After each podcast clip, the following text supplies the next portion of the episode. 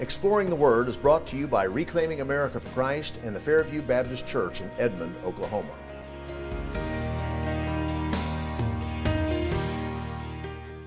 This is Pastor Paul Blair. Thank you for joining us for today's edition of Exploring the Word. Today we're going to be continuing a message that we began last time with a scripture text found in Mark 8, verses 34 and 35. Today we're going to conclude the message entitled The Paradox of Pursuing Happiness.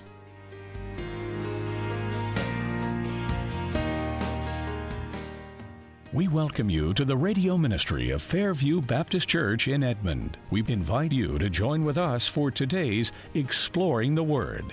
Here's Pastor Paul Blair.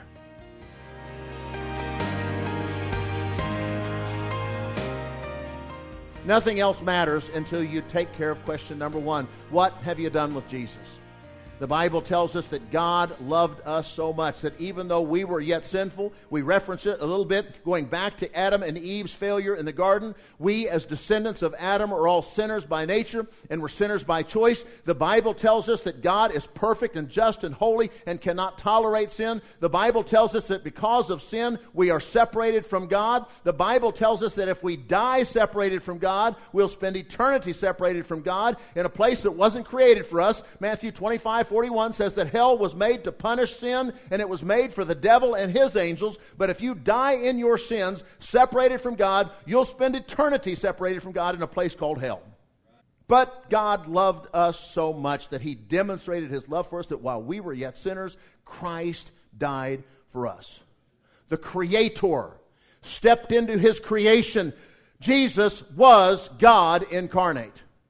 He fulfilled the prophecies of God. Isaiah 7:14 said that this promised one would be born of a virgin and his name would be Emmanuel, which means by translation God with us. Isaiah 9 says his name shall be called Wonderful, Counselor, the Mighty God, the Everlasting Father, the Prince of Peace.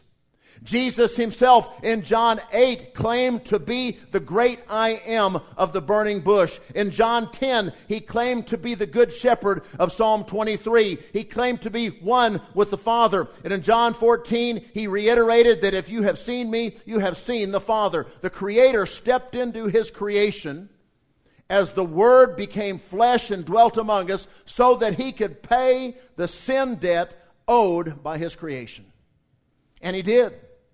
And of all the founders of world religions in world history, only one claimed not to be the way to God, but only one claimed to be God, and then claimed to offer evidence to prove that he was God. Certainly, he offered ample evidence in his life. Only God could have nature subject to him. Nature was subject to Jesus. Storm at sea, hey, stop it, go away. And it did. That's pretty impressive, ladies and gentlemen. Only God could say, you know what? That law of gravity, I'm above the law of gravity. I think rather than going around the Sea of Galilee, I'm just going to go across it. That's pretty impressive demonstration. But that wasn't the most impressive. He said, One sign will prove that I am who I said I am. After three days and three nights, I'm coming out of the tomb. Then you will know. As a matter of fact, Romans 1 4 says the entire world would know because it would be declared to them through the power of the resurrection. Folks, Jesus died for our sins so that we could be saved. We'll never get to heaven on our own merit. We'll never get to heaven on our own good works. We have no relationship with God unless we trust Jesus Christ. This idea, the song, we're all God's children, we're not all God's children. We're all God's creation. We become children of God by faith in Jesus Christ, and that's a choice. God just created us. He made us. We were born. We didn't have a vote in that, but we have a vote as to whether we want to be part of His family or not. And if you want to be part of the family of God, if you want to have that restored relationship that was lost in Eden, you must bend your knee and confess that Jesus is your Lord and trust Him as your Savior. Just as that same promise. Wasn't just for Abraham, hey, it was also for us that salvation, that righteousness is imputed to us, as it says here, as Paul wrote in Romans 4, by faith in Jesus Christ his death, burial, and resurrection. Abraham could handle this crisis in his life because, first of all, Abraham was a believer. Are you a believer? Observation number two Abraham trusted God and obeyed God day by day. Now, don't you know that that first night had to be a long night for Abraham? Can you imagine? You know, it doesn't say, we, we know about Jacob's account of wrestling with God all night. It doesn't say, I doubt very seriously that Abraham was able to sleep that night. Maybe he did. But there's one observation that's made here that's, that's given to us in the scripture that I think is worth noting. The next morning, it says that he got up, he packed up, he saddled up, and began his journey. It's interesting that that is emphasized. Because then it repeats it. The Bible says that he traveled for three days. Now we know that this is a messianic type. Just as Abraham is the type of God the Father, and Isaac is the type of God the Son, and just as the Son was in the tomb dead for three days and three nights, so too as Abraham traveled to Moriah with Isaac, his beloved son, in his mind, he was dead for three days and three nights. So we see the type and antitype there, but what I think is interesting is that for three days in a row, Abraham got up, packed up, saddled up, and obeyed the direction that God had given him. Ladies and gentlemen, let me give you the key to living the Christian life successfully. You live it one day at a time. One of my fears when I was first called to preach almost 15 years ago was how in the world am I going to come up with material to preach 150 times a year for the next 30 years of my life? You know what the answer is? I don't need 10,000 sermons. All I need is to prepare the next sermon. Folks, I don't know if I'm going to be a good Christian for the rest of my life, but I know I can be a good Christian today. I don't know if I can be a good husband for the rest of my life, but I know I can be a good husband today. Hey, how do you read your Bible through in a year? Hey, I'm going to read my Bible through this year. How can you promise that? You're not even guaranteed tomorrow, but what you do have is today. You can read your Bible today. In fact, that's what the scripture says. Look at this from the Amplified King James Version. Matthew 6:34. So do not be worried or anxious about tomorrow, for tomorrow will have worries and anxieties of its own. Sufficient for each day is the trouble therein. Folks, we speak of salvation as a one-time event. Salvation is actually a constant. There is the point where you put your faith and trust in Jesus Christ. That is called justification. Paul writes about it in the book of Romans. Then there's one of these days where we will be in our glorified bodies. That's called glorification. In between, from the moment we put our faith and trust in Jesus Christ as Lord and Savior until the moment we are called to heaven, there is this period of time called life. And that's where we are to be sanctified. We are to be becoming more like Jesus each and every day. Be ye holy as he is holy. Beloved, it doth not yet appear what you shall be, but we know that when he shall appear, we shall be like him, for we shall see him as he is. One of these days, we're going to have glorified bodies just like the one Jesus had when he ascended from the tomb. But in the meantime, we've still got these old sinful bodies. We've got these bodies of flesh, and we've got this conflict between the, the leadership and lordship of Christ and the sinful desires of our flesh. And some days we get up, and sometimes we lose the battle. Sometimes we get up, we put on the armor of God, and some days we win the battle. That's called living. We cover that in Ephesians 6. We're to take on the armor of God daily. We're to pray daily. We're to obey daily. We're to live a victorious Christian life one day at a time. You can do that. What happens when we blow it? Do we just give up and say, oh, well? No. 1 John 1 9, the Christian's bar of soap. We confess our sins, He is faithful and just to forgive us our sins and to cleanse us from all unrighteousness. Folks, we are striving for perfection. If I could be perfect, I would be, but I can't. Doesn't keep me from shooting for it every day. When you fail, you ask God to forgive me. You ask your wife or your children or whoever it is that you've offended to forgive you. Then you get back on your horse and you start riding again. We will never reach perfect until we get to our next bodies, but again, that shouldn't stop us from striving for it each and every day of our lives. Abraham was a believer. Abraham obeyed God day by day, trusted God day by day. Point number three Abraham let God worry about keeping his promises. Now, folks, God had a big problem here. God had told Abraham that Isaac was going to be the one through whom he kept his covenant promises. God had told Abraham that Isaac would be the one through whom his seed would become like the stars in the sky and the sand in the sea. Isaac was going to be the one through whom was coming the promised great nation of Israel. Isaac was going to be the one through whom came the, the promised Messiah, beginning in Genesis 3.15. But Isaac was not yet married. Isaac didn't have offspring yet. God told Abraham to offer a son to him, and Abraham had every intention of carrying out that commandment. So the responsibility of keeping the promise was on God, and Abraham had confidence that God could keep his promises. Hebrews 11, verse 17 says this. Here's what Abraham thought. By faith, Abraham, when he was tried, offered up Isaac, and he that had received the promises offered up his only begotten son, of whom it was said, that in Isaac shall thy seed be called, accounting that God was able to raise him up even from the dead. Also, he received him in a figure. So again, this was a pattern, a type that would ultimately be fulfilled in Jesus. But Abraham was going to obey God in every detail. And Abraham believed that this problem was God's and God would have to raise Isaac from the dead if he was going to keep his promises. But Abraham was committed to obedience. Now, notice the lesson that was learned.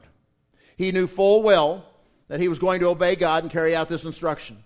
But he also knew full well that God had promised to make a great nation and bring the Messiah through Isaac. So, being confident that God would keep his promise and raise him up again, Abraham went to Moriah, I believe to the very spot where some 1800 years later the Heavenly Father would offer his only begotten Son. And just as Isaac was willing to be offered, I don't believe that Isaac was a little bitty child, I believe that Isaac was 33 years of age, honestly. I think that Isaac was a perfect type of Jesus. I think Isaac was fully surrendered to being offered. I think he was submitted to his father's will. And just as Abraham was preparing to offer him, the angel of the Lord stepped in, stopped Abraham. We see in Genesis 22, verse 12, it says this Lay not thine hand upon the lad, neither do thou anything unto him. For now I know that thou fearest God, seeing that thou hast not withheld thy son, thy only son, from me. Folks, here's the sermon. Ladies and gentlemen, God knew what Abraham would do, but Abraham needed to know who was first in his heart and demonstrate that love. Even as much as he loved his son Isaac, a promised gift from God, even so, Abraham loved God more. And he wasn't afraid of losing what he had because what he had already belonged to God, and God was in his proper place in Abraham's heart. Abraham possessed nothing. Now, he still had everything to enjoy. He had his herds and flocks and goods. He had his wife by his side. He had the son of his old age. He had everything, but he possessed nothing. Points to remember. Number one, Fairview, get your priorities in order. Seek ye first the kingdom of God and his righteousness, and all these things shall be added unto you. Matthew 6, Jesus correcting some of the errors of the traditional rabbinical Judaism in his Sermon on the Mount. Beginning in verse 19, he addresses the role of money and material things as Jews believed that wealth was a sign of spirituality. Folks, there's nothing wrong with being successful. There are many in the Bible that the scriptures say God blessed with great wealth. We just talked about Abraham, a wealthy man. Job was a wealthy man. Jacob was a wealthy man. David was a wealthy man. King Uzziah, King Hezekiah, King Solomon, a number of examples. And not only did God bless them with great wealth, but they used their resources for good. We know that Joseph of Arimathea, a rich man, gave up his tomb for the burial of Jesus. We know that Martha, time and again, provided food and shelter for Jesus and the disciples. We know that Barnabas sold off some of his real estate to provide for the needs of others during a time of crisis in the early years of the first church in Jerusalem. Money in and of itself is neither good or evil. It's only a tool to facilitate the store of energy and labor. It's used to facilitate trade. It's supposed to be used for good. However, the Bible says that the love of money, covetousness, obsession is the root of all evil. Folks, you can't have two number ones in your life. You can't have two masters. You can't serve both God and stuff. By the way, your God is who commands your attention. Your God is whom you serve. Your God is where you invest your time, your talents, and your energy. And folks, understand this passage does not deal with having a savings account or planning for retirement. But the point is, you can't worship both. Both can't be number one. You can't worship God and worship your bank account. If money is your God, then prepare to live a life in fear and futility. Folks, if money is your God, then you're investing yourself and your time in something that you cannot keep. Doesn't matter how long you live. Story of the when the billionaire died and the lawyers asked each other, How much did he leave? The answer was all of it. It's not to be flippant. We all understand money is important to us. We have to be able to feed our families and clothe our families and, and pay the electric bill. Money is vitally important. But if money becomes your God, you'll be serving something that cannot last and you'll be investing in something that you cannot keep. It's an effort in futility. money is your God, then you run the risk of compromising your values in order to attain your goal and serve your God. 1 Timothy 6, verses 9 through 10, Paul in his letter to Timothy said this But they that, notice the next word, will be rich, fall into temptation and a snare and into many foolish and hurtful lusts which drown men in destruction and perdition. For the love of money is the root of all evil, which while some coveted after, they have erred from the faith and pierced themselves through with many sorrows. Folks, a covetous eye will lead you to compromising your standards, your personal values, your business practices, and others. Point C if money's your God, you'll live in fear of losing your God. But guess what? If Jesus is your God, you cannot lose Jesus. Our identity, our self worth, is not determined by a balance sheet. Your identity is that of Christian, follower of Christ, and your value is so great that Jesus died just for you. Your identity, according to the Bible, is that as child of God, child of the King. Your identity is that as ambassador of heaven. Folks, that cannot be taken away. You cannot lose your position with God that has been purchased through the blood of the cross. That is true wealth. That is true security. Paul said to the church in Rome, Who shall separate us from the love of Christ? Just because we're in tribulation, does that mean that God stopped loving us? Just because we're having a tough day or facing persecution or, or maybe we don't have much food to eat or maybe we don't have much shelter or cover or maybe we're facing peril or, or even martyrdom, does that mean that God has stopped loving us? No. He says history has shown that the people of God are persecuted all the time. And all these things, verse 37, Paul says, we are more than conquerors through him that loved us, for I am persuaded, I am confident, I am convinced, I know without a shadow of doubt that neither death nor life, nor angels, nor principalities, nor powers, things supernatural, things that we can't see with the human eye, nor things present, nor things to come, nor height, nor depth, nor any other creature or of God's creation shall be able to separate us from the love of God which is in Christ Jesus our Lord. Folks, that's better than FDIC insurance right there.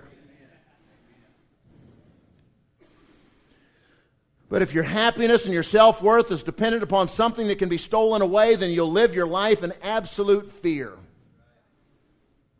Choose who your Lord is going to be. You can't have two number ones in your life, and money makes a terrible master. The great Bible teacher Warren Wiersbe said this If God is our master, then money will be our servant, and we will use our resources in the will of God. But if God is not our master, then will we become the servants of money, and money is a terrible master. Point number two you are simply stewards of the gifts and talents that God has entrusted you with. Give them back to God, then you won't have to worry about losing them. I remember I think it was 1998. It was just in the first month of January. Uh, I think it was about the seventh or eighth. I don't remember the exact day. We'd gone into the living room and getting ready to sit down on the floor and play a board game with my sons, who were just small at the time, like single digit age. And we got a phone call. It was a call from mom. And she was very calm, amazingly, but she said that something had happened to dad. And they were heading to Mercy in an ambulance, and They thought that Dad might have a stroke. Of course, Steve and Dave and I and the family, we all gathered down there immediately. And I remember spending several hours that evening. In fact, we spent the entire evening down there in the waiting room of the intensive care unit. And as we were praying for Dad and encouraging each other, and you know, this just was out of the blue. Dad, the day before, was in perfect health. Dad and Mom go out to dinner at a restaurant there in Northwest Oklahoma City, and then Dad goes to the bathroom and never comes back. And that's that's that's how it happened. And so it was a shock to all of us. But it was amazing that over the course of that evening, the doctor finally came out and he said this. He said, Mrs. Blair and uh, Mr. Blair, Mr. Blair, Mr. Blair, your father has had a, a brain bleed. There's nothing we can do. We don't expect him to make it through the night. You know, the amazing thing about that is that when the doctor said there was nothing that they could do, is when we had absolute peace. Because at that point, the reality set in that we were totally in God's hands. We prayed, left it to God. Now, the truth is, ladies and gentlemen, that's how we should approach every day. How much control do we really have? My heart's beating, but I'm not controlling it. It could stop any minute now, and nothing I could do about it. My lungs are filling with air and then contracting. I'm releasing in and out, in and out, but I, I think I control. I really don't. I mean, I can control it to a certain extent. I can hold my breath for, I don't know, 30 seconds, 45 seconds, but then I'll start breathing again. Or, you know, but if I stop breathing, there's nothing I can do about it. The reality is that every minute of every day, we are entirely in the palm of God's hand. Now, folks, that should give us perfect peace.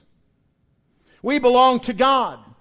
He created us. He saved us. Our talents were given by God. Our calling was dependent upon God. Your family is God's. Your talents are God's. Your career is God's. Your investment portfolio is God's. All that we have and all that we are is by the grace of God. All that you have is God's. You belong to God. Rest in that. That was what the point that Abraham had to learn. Could it be possible that his love for Isaac was getting to such a point where God was beginning to take a back seat?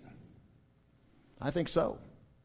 That's really the only point that I can make out of the story rather than it's an illustration of God the Father and God the Son. But I think that Abraham had to be reminded who God was.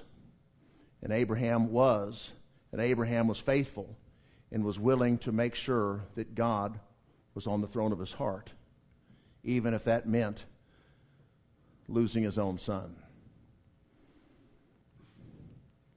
Romans 8 He that spared not his son, but delivered him up for us all, how shall he not with him also freely give us all things?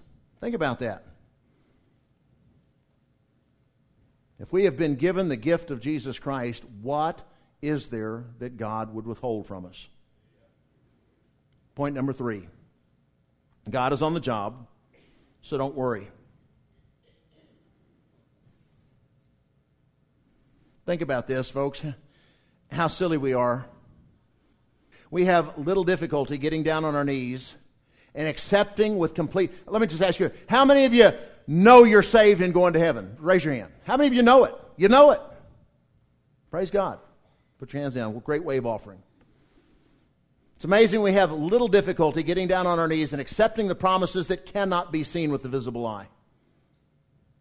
We trust God's promises, and we believe that our sins are placed on Jesus. We believe that we are now justified in the sight of Almighty God. We believe that Jesus is right now preparing a place for us in heaven. We believe that one day Jesus is going to come again and receive us unto himself. We believe that our loved ones who are already asleep in Jesus are with him at this very moment by faith believing God at His Word, we receive these promises which cannot be seen, and we rest in those promises, yet at the same time, we worry about whether God can provide for our needs while on this earth. Is it any wonder that Jesus gently rebuked his disciples in Matthew 6:30 with this expression, "O ye of little faith"?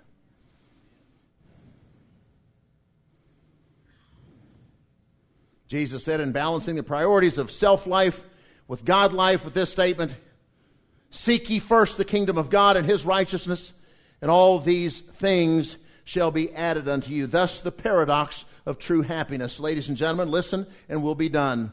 God made things, God made man.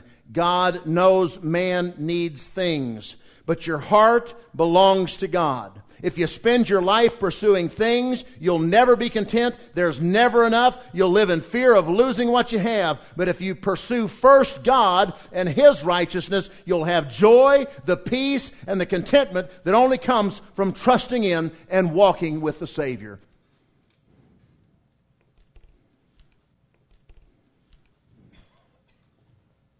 As we expressed during the sermon, and as we read in our text, Jesus made this statement. He said, What does it profit a man if he would gain everything, the whole world, but lose his own soul?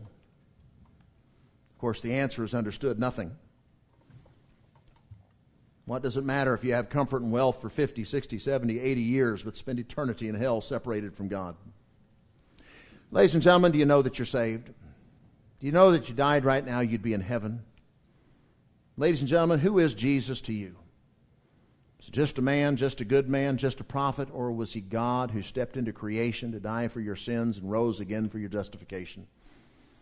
If the answer is the last, then what have you done about it? Has there been a point in time in your life where you have said, I do to him?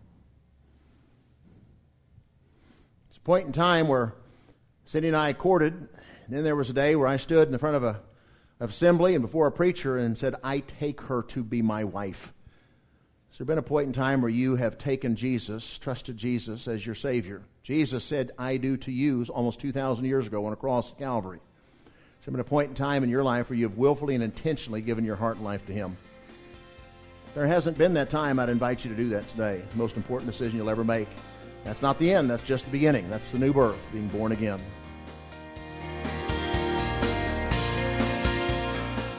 We thank you for joining us for today's edition of Exploring the Word, and we look forward to being with you next time. Until then, may God bless you. You've been listening to the teaching ministry of Fairview Baptist Church in Edmond. We hope that today's journey in God's Word has been a blessing to you. You can find more sermons and resources at our church's website, www.fairviewbaptistedmond.org, or call 405 348 1745. Join us again each weekday for Exploring the Word from Fairview Baptist Church in Edmond.